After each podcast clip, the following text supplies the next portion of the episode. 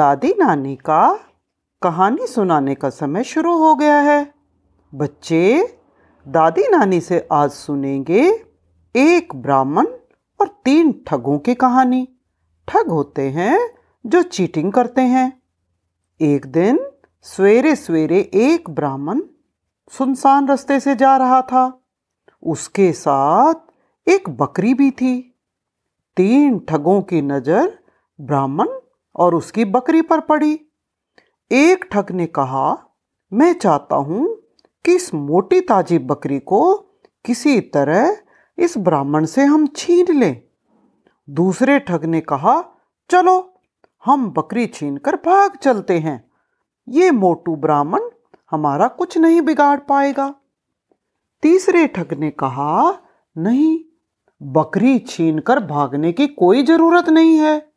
मैंने इसके लिए एक बहुत अच्छी प्लानिंग की है। फिर उसने उस प्लानिंग को अपने साथियों को बताया। दोनों ठगों ने अपने साथी की बात सुनी तो वो तो खुशी से उछल पड़े। उन्होंने उसी प्लानिंग से ब्राह्मण की बकरी को ले लेने का लिए डिसाइड किया। उनकी प्लानिंग के अनुसार एक ठग ने ब्राह्मण से जाकर कहा, पंडित जी नमस्ते, आपका ये कुत्ता तो बहुत अच्छा है।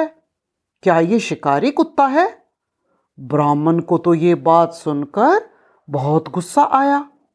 उसने कहा, अरे बेवकूफ, दूर हट, कितनी बुरी बात है, तू बकरी को कुत्ता कहता है।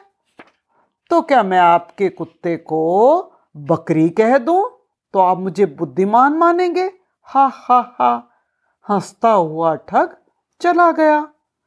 थोड़ी देर बाद दूसरा ठग ब्राह्मण के पास आया। उसने ब्राह्मण से कहा, प्रणाम पंडित जी, बड़ी हैरानी की बात है, आपके पास सवारी के लिए कितना मजबूत टट्टू है और फिर भी आप पैदल पैदल जा रहे हैं। ब्राह्मण ने कहा, हे भगवान, ये क्या, ये बकरी तुम्हें टट्टू दिखाई दे रही है?